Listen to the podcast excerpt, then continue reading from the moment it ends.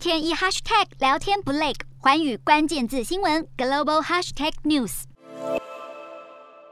民众提着大包小包准备逃离家园，面对无情战火，欧美国家纷纷对俄罗斯祭出制裁。不过，由于经济制裁的执行在欧盟二十七个成员国之间差别很大，往往让那些被针对的对象得以规避他们所受到的制裁。因此，欧盟在二十五号提议制定新规定，让俄罗斯权贵更难逃避制裁，并没收他们资产来协助乌克兰重建，并且将在三十号在峰会上交由欧盟领袖讨论。而另一项急需讨论的就是禁运俄国石油。根据法新社的报道，匈牙利总理奥班告诉欧盟，欧盟还没有劝服匈牙利支持对俄罗斯实施石油禁运。由于匈牙利高度依赖俄国石油，因此不愿配合欧盟决议。不过，有外交消息人士表示，有一项折中案接近匈牙利的要求，也就是由欧盟提供八亿欧元建设匈牙利的基础设施，以协助匈牙利摆脱对俄罗斯石油的依赖。同时，匈牙利可享有进口禁令的四年豁免待遇，